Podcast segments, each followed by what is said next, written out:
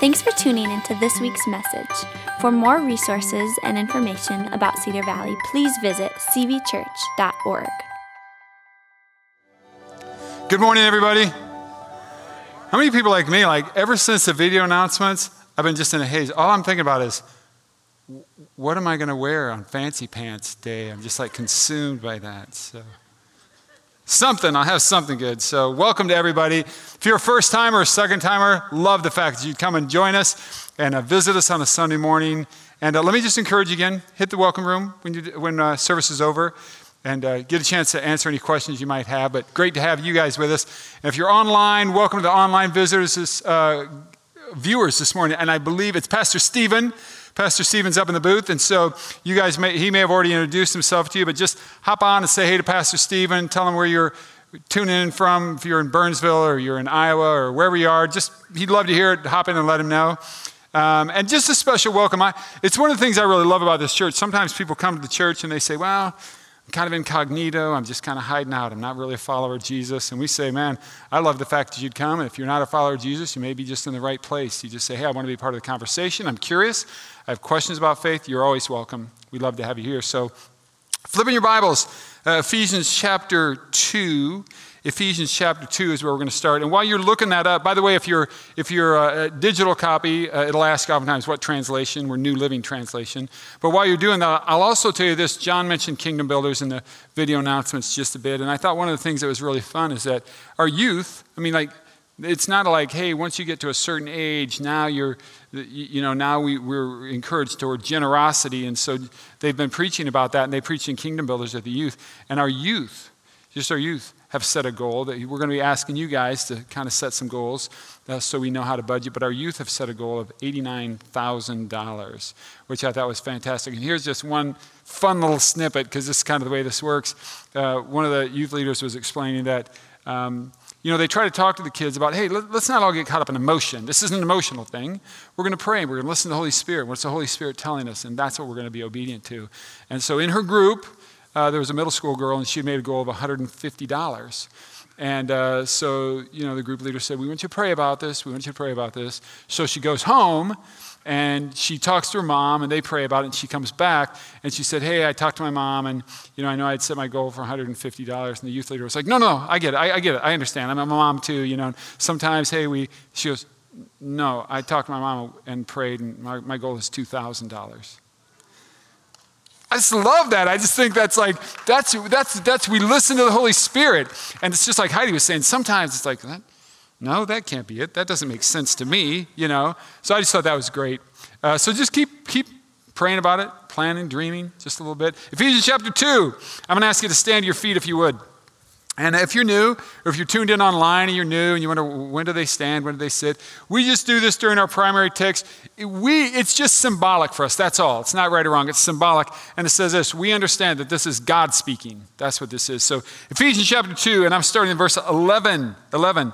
Don't forget that you Gentiles used to be outsiders you were called uncircumcised heathens by the Jews who were proud of their circumcision, even though it affected only their bodies, not their hearts. Verse 12 In those days, you were living apart from Christ. You were excluded from citizenship among the people of Israel, and you did not know the covenant promises God had made to them. You lived in this world without God and without hope. Verse 13. But now, now you've been united with Christ Jesus. Once you were far away from God, now you have been brought near to him through the blood of Christ. Verse 14 For Christ himself has brought peace to us. He united Jews and Gentiles into one people when, in his own body on the cross, he broke down the wall of hostility that separated us. He did this by ending the system of law with its commandments and regulations. He made peace between Jews and Gentiles by creating in himself one new people from the two groups. Verse 16 Together, as one body, Christ reconciled both groups to God by means of his death on the cross, and our hostility toward each other was put to death. He brought this good news of peace to you Gentiles who were far away from him, and peace to the Jews who were near.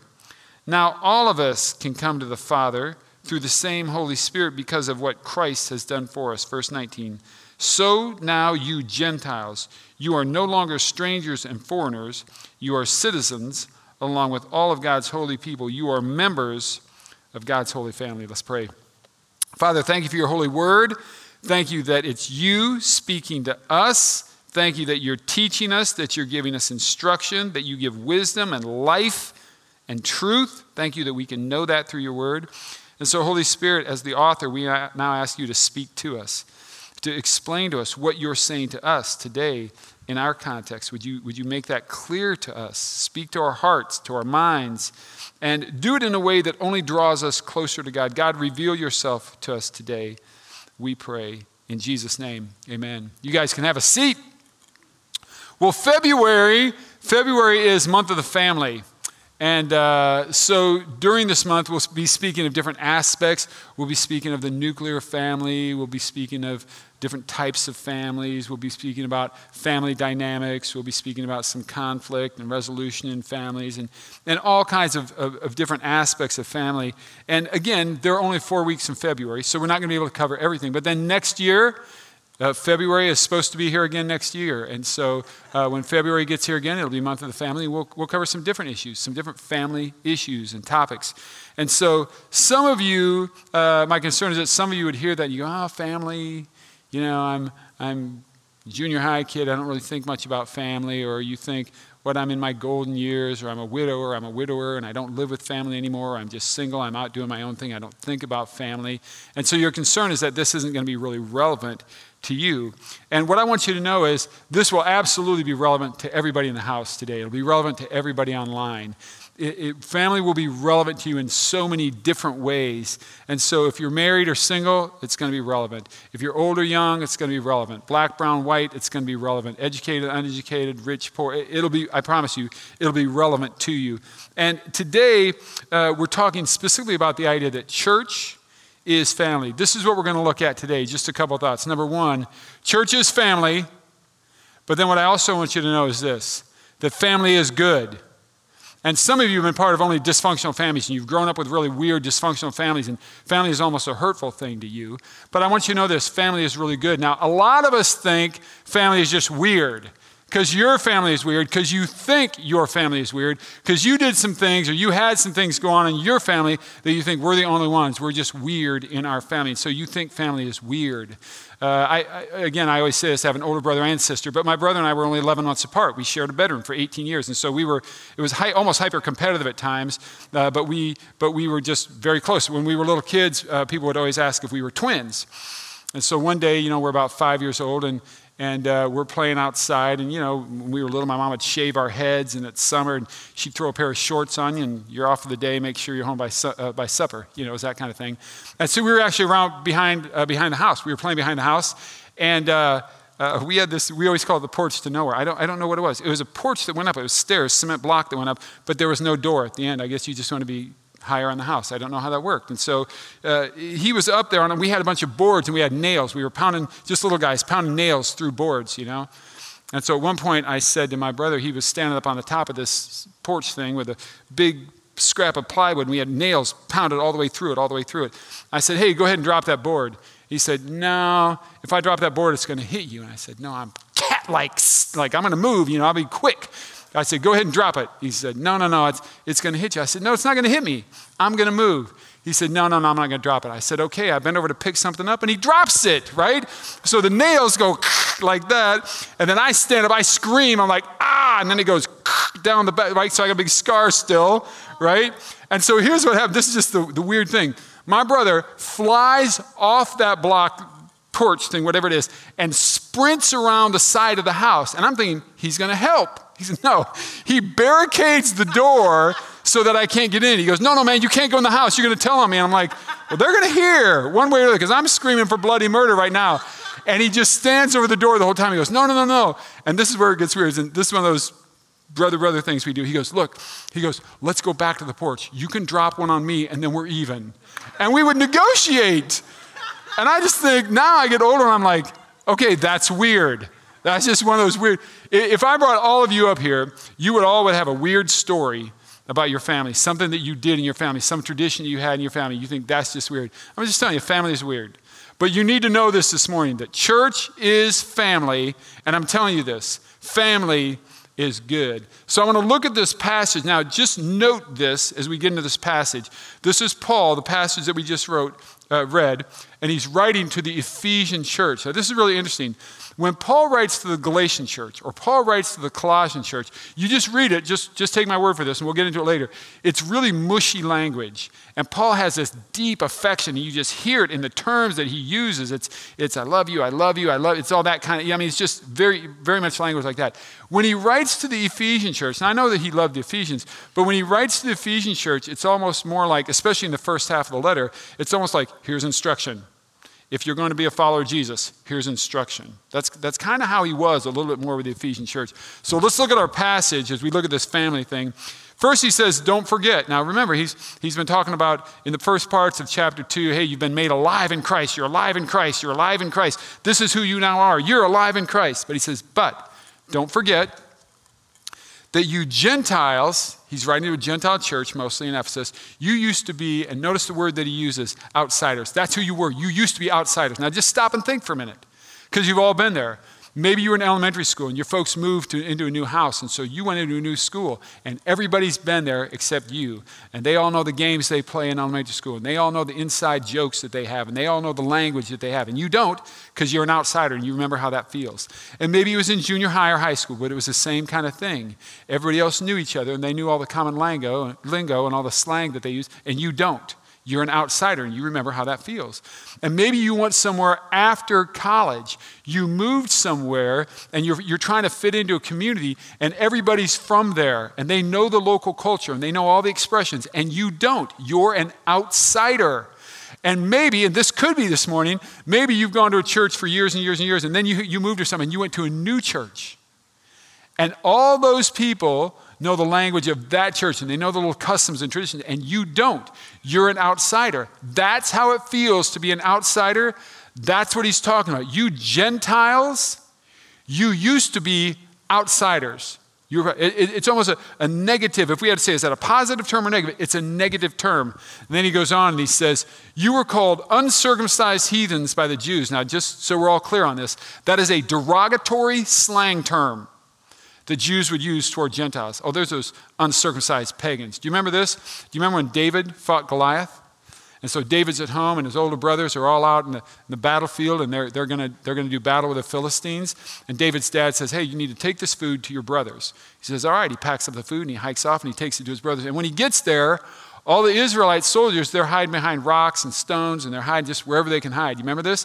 And Goliath is yelling out just, just profanities and he's challenging the Israelites and he's calling them cowards. Do you remember what David said? David said, Who is that uncircumcised pagan? It's a derogatory slang term. And he says, You were outsiders. This is who you were. You were outsiders. You were uncircumcised heathens. And the Jews would say that. They were proud of their circumcision, even though it affected only their bodies and not their hearts. Then he goes on and he says, In those days, you were, again, past tense, back there. You were living, here's another negative term, you were apart from Christ. Okay, you're outsiders. You're uncircumcised heathens. You're living apart from Christ. Everything is very negative, it's all downtoned.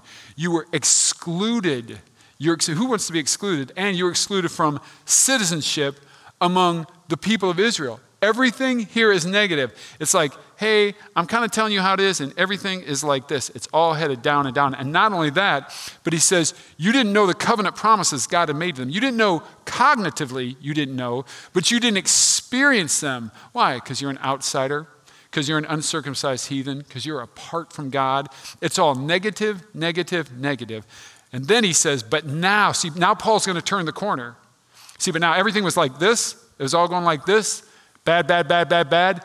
But now, and he says this, but now you have been united with Christ Jesus. So as he starts to turn the corner, remember this. What is it then that starts the uptick? What is it that starts all the good news? What is it? Yes, thank you, Becky. It's Jesus. Jesus unites them. Jesus brings them to God. It's by, with, by Christ. And he goes on, he says, once, again, past tense, you were. You were far away, negative term again, you were far away. But now you've been brought near to him through the blood of Christ. Now you go through verses 14 and 19, and he starts to, to, to flesh it out just a little bit for you. It's good. It's good. Here it was. It all went like this. But now, dunk, dunk, dunk, it's all starting to move up. And now he's going to get to a climax. He says this. So now in verse 19, so now you Gentiles, you're no longer, that's past tense, you're, you're not strangers and foreigners anymore. Those days are over. You are citizens along with. You're, you're part of the citizenry now. You're citizens along with all of God's people. Now get ready. Here's the climax. Remember this bad, down, down, down, down, down, down. But now, up, up, up, up, up. So now, get ready. Here comes the climax. The best thing is you are members of God's family. See, family is a positive. You are now members of God's family. Now, just so we're all clear on this, now Paul goes on to write to the Galatian church. Remember, I told you, when he wrote to the Galatians and Colossians, very mushy. Now, watch the kind of language he uses here when he writes to the Galatian church. But when the right time came, God sent his son. Now, did you ever think about that? It was at the perfect time that God sent Jesus. And sometimes I think, really? Really, wouldn't have been best like maybe 1900s, mass communicate? Nope. At the right time, God sent Jesus. Why? To buy freedom for us who used to be slaves to the law. That's, that's what we were slaves to sin, slaves to law. Why? So that he could adopt us as his very own children. Adoption. He's talking family language here. This is all family language. Adoption as his own children. A lot of you know this. Some of you might remember this that in the first century, what you did is if you had children, you would have a boy, hooray. You would have a girl, one, it's okay. But if you had another child and it was a girl, you know what a lot of people did in the Roman culture? Set them on the curb. You just, you just set them on the curb. That's what you did. Why? Why would I want to have another girl? That's how they felt.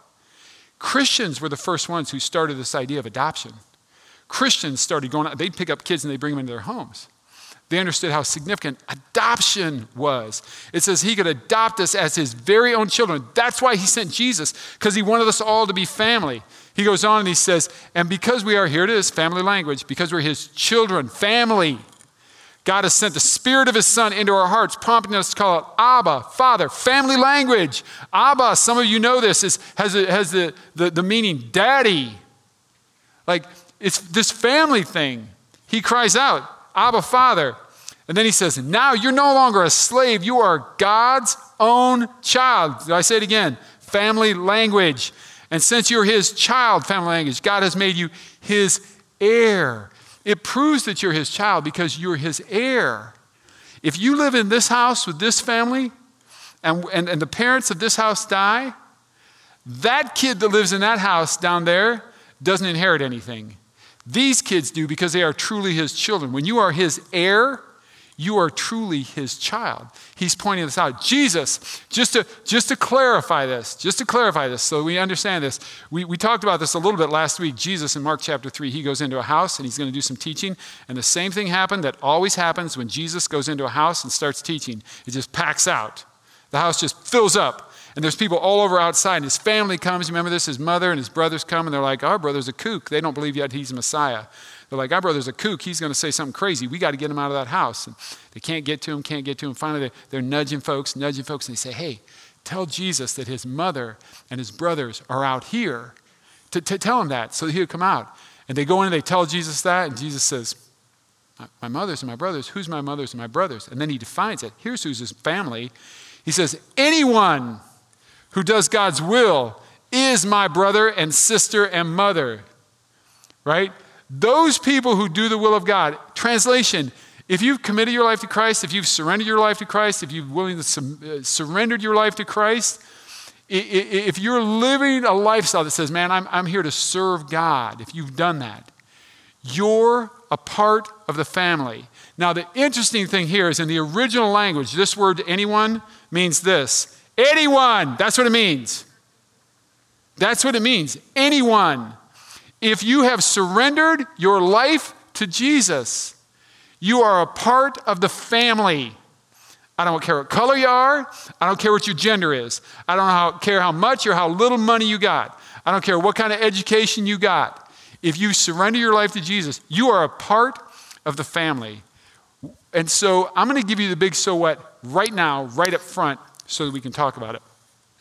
The big so what today is this, and if you're new, we always this is the only time you have to pay attention. Church isn't a building you go to, and we've said that before, that church isn't just a building. But church is a family and you belong to it. That's what church actually is. It's a family that you actually belong to. So here's the question that it begs, and that is this Why would I want to be a part of a church family? Or why would I need to? Because my contention is this. You, you may think, hey, I kind of like going to church. I kind of want to go to church. I want to be a you know, part. I'm telling you, you need to. And I'm going to give you just five quick reasons. I'll rip through these and you can write down whatever you want. But I'm telling you, you actually need to. So, so just hear that. If you're online, you need to hear this. You just tune in. Somewhere, you need to be a part of a church family. A lot of our, on, our, our online family is, is family. I mean, your family. You're just watching online now, but, but some of you just here and there. I'm telling you, you need to be a part of family. Here's five reasons that I'm going to give you. Number one it's for your own good. Just for your own good, you need to be a part of a church family. Genesis chapter 1, God is creating, creating, it's good. He says it's good, it's good. He creates more, he says it's good. He creates man, he says it's really good, it's really good, it's really good. And then in Genesis chapter 2 and in verse 18, he hasn't created woman yet, and this is what he says about creating man it is not good for the man to be alone. It's not good. And I believe he would have said that if he'd have made the woman first. But he said this it's just not good for people to be alone. You folks are genetically, I am genetically hardwired from the very beginning for relationship and for community. We just are. And so, people alone and by themselves, it just ain't good. You need family. You need to be a, part of. And I mean, you need to be a part of that family. I'm talking about you don't need to regularly walk into the building. I'm saying you need to be a part of the family of God. This is Paul writing to the church at Rome. And he says this just as our bodies have many parts and each part has a special function, so it is with Christ's body, with the family, body, family. We are many parts of one family, body, and we all belong to each other. You're better together. We are better as a family. Just, just think about this for a minute. If a person is in a penitentiary, the worst punishment that they can give them is what? It is solitary confinement, it is complete isolation. Because people go crazy. Some of you have noticed that with COVID. Some of you have COVID brain. You're going cuckoo because you're isolated, right? It's not good to be alone. One of the reasons that you need, desperately need a church family, because you're hardwired for it. That's how God made you. Here's number two. Number two is this for growth. Now, let me just pose this question How many of you, you project 10 years ahead? 10 years ahead. How many of you want to be the exact same as you are today? I mean, most of you don't. If you're really honest, most people like say, I hope in 10 years I'm a little smarter. I hope in 10 years I'm a little bit better at being married. I hope in 10 years I'm just a little more mature. I hope in 10 years I'm not making the exact same mistakes that I make today. I'm hoping in 10 years I don't have regrets like I have today. I'm hoping that I can eliminate those. That's growth. Everybody wants and needs growth. This is Paul writing again to the Ephesians. He says he makes the whole family, the whole body, fit together perfectly. And as each part, each person, does their own special work, it helps the other parts grow. So here's the deal when you're a part of a family, you don't just walk into a building, when you're a part of the family, right? And you use your gifts and talents and abilities, and they use their gifts and talents and abilities just from hanging out with each other, you grow, you mature. It's just part of it, right? Here's a third reason you need it for spiritual protection. Now, just think about this for a minute. Most of the battles that you have in life, most of the, of the, of the difficulties that you have going on in your life right now, most of it, it's just true. They're not physical problems. I can't move this. I can't, I can't get this done. That's not, most of our problems are actually spiritual problems. They are emotional, they are relational, most of our problems in life are actually spiritual. The Bible says we don't, we don't fight against flesh and, blood and bone, we fight against the principalities. Those are spiritual issues. Most of your issues in life are spiritual. Solomon was said to have been the wisest man who ever lived. Solomon wrote the Proverbs. He also wrote the book of Ecclesiastes. In Ecclesiastes, Solomon says this just think about it two people are better off than one because two people can help each other succeed. If one person falls, the other can reach out. But someone who falls alone is in real trouble. Some translations you would remember and say, but woe to the man who falls alone. Whoa. Like, You, you need someone. Then Solomon goes on in verse 12 and he writes this A person standing alone can be attacked and defeated. That is true. But two can stand back to back and can conquer. You know why you don't just want family? You need family, is for spiritual protection. You just need it. Let me give you a fourth reason. You need family to help you fight self absorption. We are totally obsessed with self. Now, in all honesty, I'll, this, is, this is a battle for me. I love me a lot. I just do. I'm just saying, I struggle with it. I'm consumed with me a lot. And I'll be somewhere with Kim, and, and we'll, we'll, you know, we're, we're, hanging out with other people, and I get home, and I have this thought. I have a little self awareness, and I go, I talked about myself the whole time, didn't I? Like, that's just self absorption. Now, it didn't change it in the moment, but because I was with other people, at least when I got home, I, I, I was cognitive. I, I was aware of it. I was conscious. And then I can work on that. See, when you're alone, you can be all the self absorbed you want because it's kind of, it is kind of about you. You know, I always tell the joke how many, how many needles does it take to screw in a light bulb? Just one. I hold the light bulb and the whole world revolves around me. Like, that's how we think. That's just how we think, isn't it? Right? Listen to the scriptures again. If one part suffers, see, this is, this is when you're part of a family. If one part suffers, see, we all suffer. When you're part of a real family, you think about maybe growing up or being in a home or being in some close association. When one person hurts, you, you all hurt, you all suffer, you all feel it. And at the same time, if one part is honored, all the parts are glad. Everybody rejoices. When something great happens to somebody in the family, you all rejoice. Right.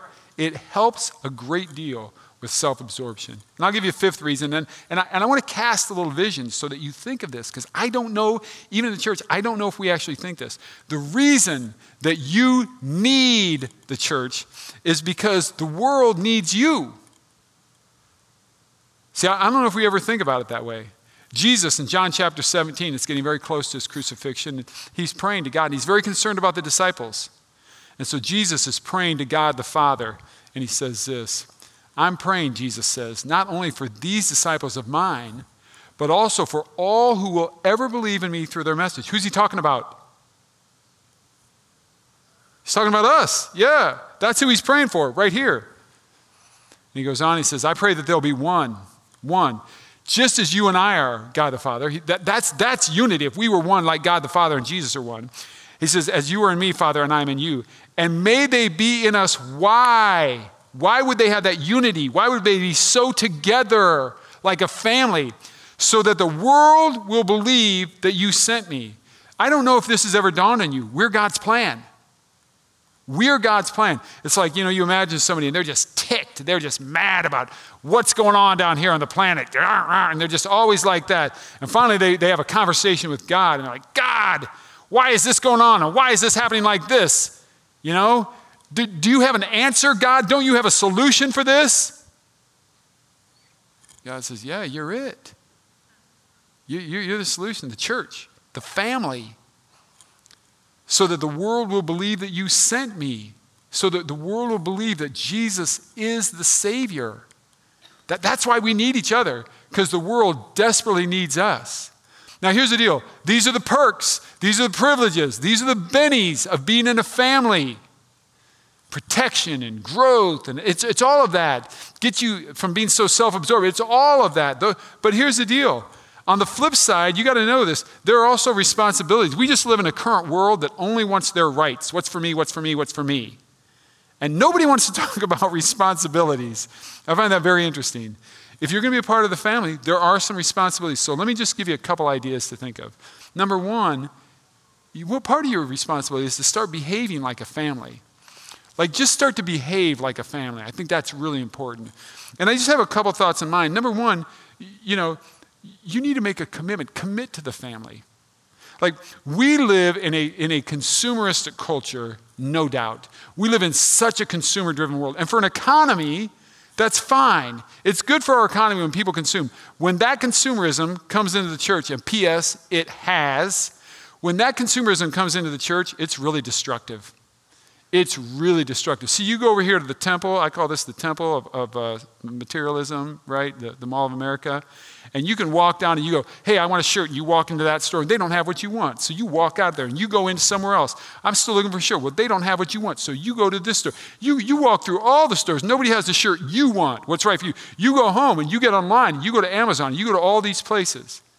And you don't just do that with clothing, because you do it with your food. You're walking through the mall and you say, hey, I want to eat Mexican. No, no, no, I don't. I want to eat Italian. No, what do I really want? See, and you do it that way. That, that's consumerism. But when that enters the church, it's really destructive. Now, here's how it often plays out in the church. See, I don't know if you know this, but when I get up on Sunday morning, I don't start here. See, there's a church down the street. They don't just serve coffee, they have Starbucks. So I start out at that church. I go because they have Starbucks. And then I go over to this church because they don't just have coffee, they have coffee and bagels. The Bible says, ask and you will receive. So I ask for a blueberry bagel and I get one, I receive one. And then I get my bagel and then I'm going to go over to the service over here only the first Sunday of every month because when they have communion, they don't give you the dry little wafer thing, they give you the whole roll. It's a bun, it is the body of Christ, man. And I get my communion there. And then I go over to this church because I like the preaching, but I go to this church because I really like the music there. And when the service is over, I go over to here to the First Church of the Holy Lutheran potluck because they know how to do potluck. And I get, you know what I'm saying? And we do that. We say, well, I kind of go to that church for a little while. I kind of go to there for a little while. And I'm saying we got to start behaving like family. Now, now we've had, we have folks that drop in here because their church isn't open. Different, totally different. Their church isn't open yet. If that's you, you come in here, you worship with us. When, you when your church is back open, you go back to your family. Like that, that, that's, that's what family does. But you commit to a family. That's part of what you need to do. I'd say another thing is you need to care for the family. Start caring for the family. You know, like, like if you saw a family that was really hurting, wouldn't you care for them? If they were emotionally hurting, wouldn't you spend time with them? Wouldn't you care for them? Wouldn't you pray for them? If they had a situation going on, wouldn't you pull them aside? Wouldn't you pray for them? Like that, that's caring for the family. You take care of them. You, if, they had, if they were moving, wouldn't you help them pack? Wouldn't you help them move? If they needed a favor, wouldn't you help them? That's what you do for family if you were behaving like family. If they had a real financial issue, when you say, hey, can, is, there, is there a way that I can help? You, you would do that for family if we were behaving like family. I think we need to commit to the family. I think we need to care for the family. But the other thing is this if you're a family, right, if you're a family unit, sometimes what family really does is they stop thinking about themselves and they think about the outsider. They think about the outsider. Right? If Kim and I were going to have somebody over at our house, right? We, I, I, usually, if somebody's coming over to our house for dinner, I call them up and I say, hey, I'm just looking to see what you folks want if it matches me, because I'm just telling you, we're not having what you want. It's about me. We're going to eat what I want for dinner. I don't care what you want, Scott. We're eating what I want for dinner. Like, you don't say that when you invite people over. It's about what they want. You think about the guest. And I'm saying here, as our church family, are we thinking about guests? Do we think about the guest? Do we think about the guest experience? Now, don't point fingers. I want you to look around the room. If you see anybody that's over 60 years of age and they've been at this church more than five years, you can look around. Don't, don't, oh, I think they are. Don't do that. Don't do that. you know, but you see, I'm telling you, listen to me. If you see somebody and they look like they're six year older and they've been at this church at least five years, here's what I can tell you. See, they behave like family. Because here's what I know they ain't getting what they want. Like a lot of you folks just don't realize that. They're not getting the music they want, they're not getting all the programs they want. You know what they are? They're family and they think about guests. That's what they think. It's not about me having everything my way. I got to think about the guests. I got to think about what they want. I want to think about what's going to draw them, what's going to make them feel good at our house. See, that, that would be behaving like family. I, I think this is really interesting, just a perspective. The psalmist writes this Father to the fatherless, defender of widows, this is God. In other words, that's who God is, whose dwelling is holy. God places the lonely in families. See, I, see, I think, what, what if we thought about it that way? When guests come, Maybe guests are really looking for a home. Maybe they're really looking for a place that they can fit in. Are we thinking about them, or are we just like, well, I'll tell you what, I'm not getting what I want right now? See, I, I think we got to think of the guests. That's what family does. I think we behave like family in so many ways, right? But then I think there's one other thing. And you're going to think this is weird, so just let me flesh this out for you just a little bit. If they're family, you say goodbye if you take off. You say goodbye if you take off. So let me explain how this works. uh, there were three kids in our family. We're all sitting at the dinner table. Let's say there's five of us. Pretty soon they say, hey, you know, pick out one of the kids. Oh, Billy. Hey, you guys seen Billy? No, I ain't seen Billy for a while. That's weird. When was the last time you saw Billy? Oh, it's probably four or five months. That's weird. Did he say anything? Nah, he just left. Haven't heard from him, haven't seen him. Wouldn't that be weird? That'd just be weird. Okay, when you're family, that's weird. So let me flesh that out in church life. Some of you, you, guys know I'm, I, I'm just naturally rude. I'm never trying to be. It just comes out that way sometimes. So some of you, you, you come into the building, but you've never entered the family. You've never been a part of the family. So this is what you do. You, you'll walk in during worship. We're already singing. You walk in. And before we really get done, we're singing maybe one last song, and you already fly out of here. It, listen, I'm glad you're coming here, and, and, and, and, you know, keep coming.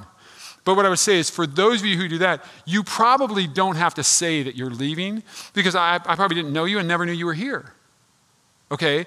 But there are folks that have been here like this has been their church for 15 or 20 years. It's their family. They've been involved. They've been involved in leadership at different levels of this church. And all of a sudden, right, we sit around here and we go, Have you seen him? Nuh When was the last time you saw him? About six months ago. Did you say anything? Uh uh That's weird. That's just weird if you're family. Now, let me tell you how it really works. In my five years as the lead pastor here, I've had five couples that have actually walked into my office. They said, Hey, Neil, can we schedule some time? I say, Yeah, right on, let's do that. And they'll come in and they'll say, uh, Hey, we really have prayed about this. God is releasing us, and here's why. And we're, we're going to another church. And I'm just telling you, you know what we always do? We bless them. We bless them. We bless them. Uh, I've had people who come and, they said, We've moved to a different part of the cities, and our kids are going to be going to the high schools there, and we want our kids to be able to invite their friends from church, and this is a little too far. And I said, Oh, right on. I will bless you. You are absolutely doing the right thing. I will also just tell you this on a very practical uh, level it's a smaller world than you think and you'll just leave and rush out of there. And I've run into folks that were like really super involved here. I've run into some, it's so awkward for them, man. They're hopping around on one foot. Oh, uh, hey, uh, uh, uh like it's, it's, not awkward for me. Like if you're family, you, you would say, hey, hey, brother, hey, we're, we're taking off, and here's why. God has released us. This is what we're going to do. And I would also say this if you're coming here from another church, I always want to encourage you when you come from another church, you should leave right. It's very important that you leave right. Right? So when you're leaving family, whoever. When I came here, uh, Kim and I weren't on staff of the church that we went to before. When, when I came here, I didn't sit down with the lead pastor because I didn't really have a relationship with him, but I volunteered with the youth for about a dozen years. I sat down with the, their leadership. And I said, hey, here's what's happening. Kim doesn't like you guys anymore, and so we're going to. no, it just, it, we, I just got married, and we had to find a church that was for us, is us. So I'm just saying, if you're family, when you, when you leave, you say goodbye. Now, I want to give you this disclaimer, right? This is our church disclaimer. This ain't a shocker to anybody. I think you folks all know this, right? No family is perfect, right? You already know this. No family is perfect. And in fact, I would say this the church is full of imperfect people, like, just like me and you, right? You know this. I'm not telling you anything new, right? All families have a weird uncle. They just do. They just have that weird uncle. Man, you go to reunion, you're like, seriously, we're related? That dude's weird. Right, turn to the person next to you and say, You might be the weird uncle. Could be. How many of you have ever been the weird uncle before? Oh, I know I have. Like, I'm not trying to tick people off. I'm just lucky and it happens sometimes, right? Yeah, I'm not trying to. But there's just times we say things and they're like, oh man, I was the weird uncle. Right, every family has a weird uncle. This is what Paul said to the church in Colossae. He said, Listen, since God chose you to be his holy people, in other words, since you're followers of Jesus, you got to clothe yourselves with what? With tenderhearted mercy, with kindness, with humility, with gentleness, with patience. And then he says this make allowance for each other's faults. Just make allowance. Forgive anyone who offends you. And then he says this here's the kicker. Here's why you got to do it because the Lord forgave you, so you got to forgive other people. It's hard for me sometimes. It's real hard. I'm not great at it. But we got to forgive other people. People, ah, oh, I was so offended. And I will tell you the truth today. I know that people are offended. For some reason in our culture today, people love to take offense. Like they didn't offend you, you took offense. They didn't personally attack you, you just took offense. People tell me all the time, I was hurt by a church. I was hurt by a church. Here's what I know I know a block didn't fall off the building and hit them. I know they didn't run into the door. You tell me the church hurt you. Here's what I know it was people. People hurt you. People do stupid stuff all the time. I do stupid stuff all the time. It's not intentional, right? Just, we, we got to not be so easily offended. We got to just, right? And the reason, again, we said this because church isn't a building you go to, it's a family, and you belong to the family. You belong to the family. In a church our size, it's going to be a little harder like this because we're a larger church, but I want you to watch this video.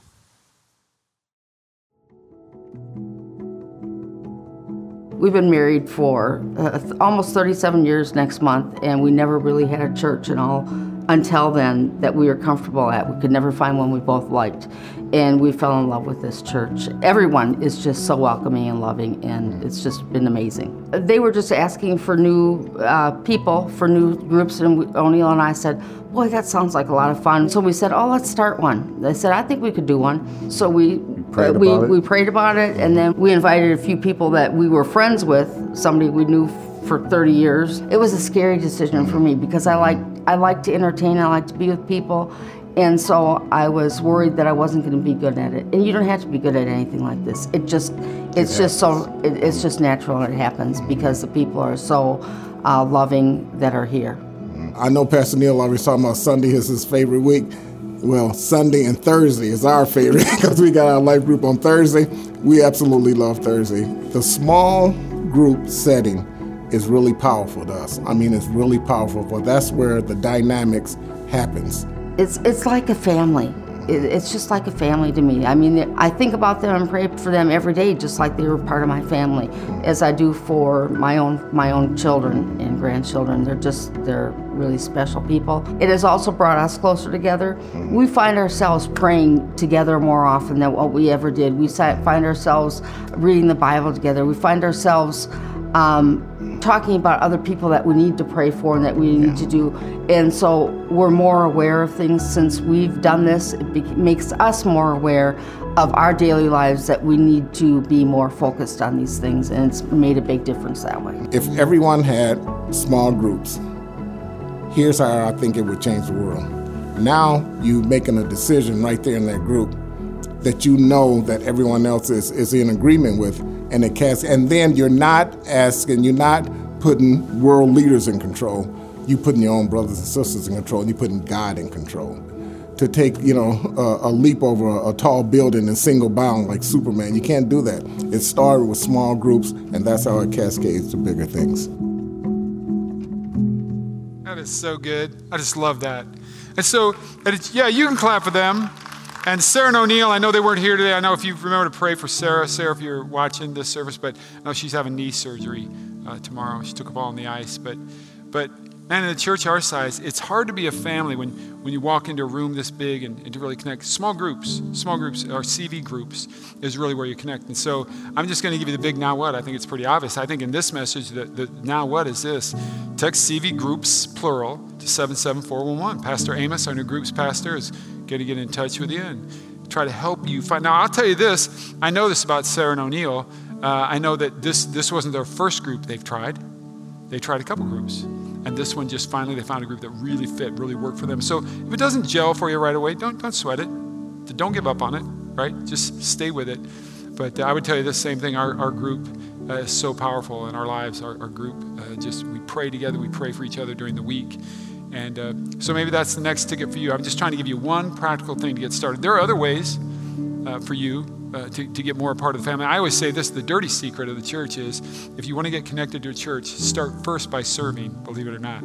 Because serving isn't as threatening. You don't, you don't have to go to somebody's house. And you start serving, and you're standing across from somebody, and next thing you know, you strike up a conversation, and now you kind of have a relationship, and maybe you get in a group. But either way, this is one simple thing.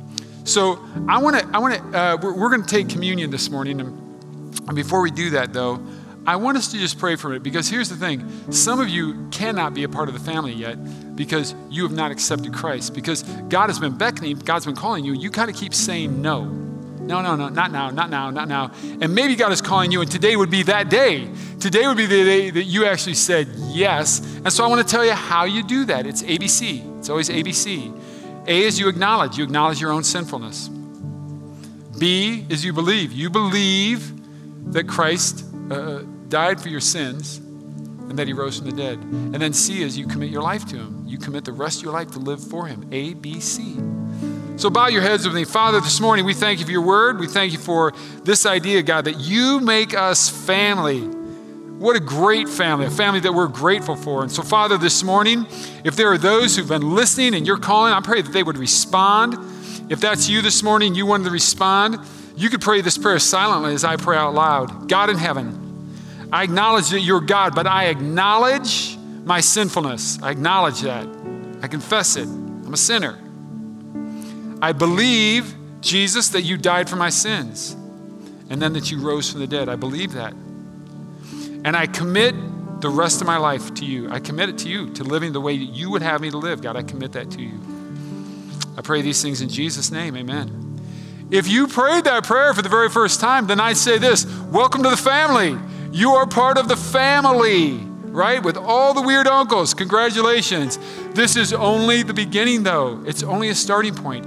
And so, what I would tell you to do is grab your smartphone and text us. Text us. I said yes. I finally said yes. I said yes and text that to 77411. All we're going to do is send you some starter information, some, some information to kind of get you started. Okay? One of the things that really unites us as family and focuses us on that is when we take communion. A few ushers are coming down the aisles. If you didn't get a communion cup, we're going to take communion right now. And if you have your communion cup, if you point the little pointy thing to the side, you can bend that thing down, and then when you flip it up, it'll kind of separate from the cellophane. And as you peel that back, It'll open up the wafer. The Bible tells us that on the night that Jesus was betrayed, he was in an upper room and he was having dinner with his disciples. It was a Passover meal. That's what it really was. It was Passover. And he picks up a piece of bread and he just, right in the middle of the dinner, he just grabs a piece of bread and he rips it with his hands and he says, This, this roll that was broken, that was ripped apart, this is my body broken for you. He's, he's giving them a, a word picture. He's saying, This is how my body is going to be broken for you. And it, it signifies what Jesus actually did and what he did is he suffered for us. He took our place. He suffered for us. And then he said this When you do this, when you take this bread, do it in remembrance of me to remember me. So let's take the bread this morning in remembrance of Christ. So, Jesus, this morning, we do remember you. We remember what you did for us, that you suffered on our behalf. You were beaten and humiliated, and you did it for us. And so this morning, man, we are grateful and we say, Thank you, Jesus, that you took our place. And then if you peel the whole top back, it'll release the juice. And the Bible says that later on in the meal, he grabbed a cup and he says, This cup is the new covenant in my blood. There's a new covenant, a new way that we will relate to God. And it's because of the, the, the blood of Christ, meaning the death of Christ, right? We don't, we don't take animals and sacrifice animals anymore. There was a perfect sacrifice, Jesus. That means it's once and for all. And you and I get all the benefits. We think of the bread, it's what He did for us. We think of the wine, it's what that did for us in our relationship with God. And the new covenant is this you have direct access to God the Father. In the, in, the, in the ancient world, even to Abraham and Isaac and to Jacob, that would have blown their minds. You and I have direct access to the Father because of the death of Christ. And so he said this as you do this, when you do this, do this in remembrance of me. Let's remember this morning as we drink. And so, again, Jesus, we say thank you. Man, we're so grateful. You took our place, and then what that did for us was it gave us eternal life. By acknowledging our sin, by believing that you died for us, and then by committing our lives to you, now we have eternal life and we have direct access to the Father. And so we're grateful for this new covenant, for the way that we can relate to you. Thank you, Jesus. We pray in Jesus' name, amen.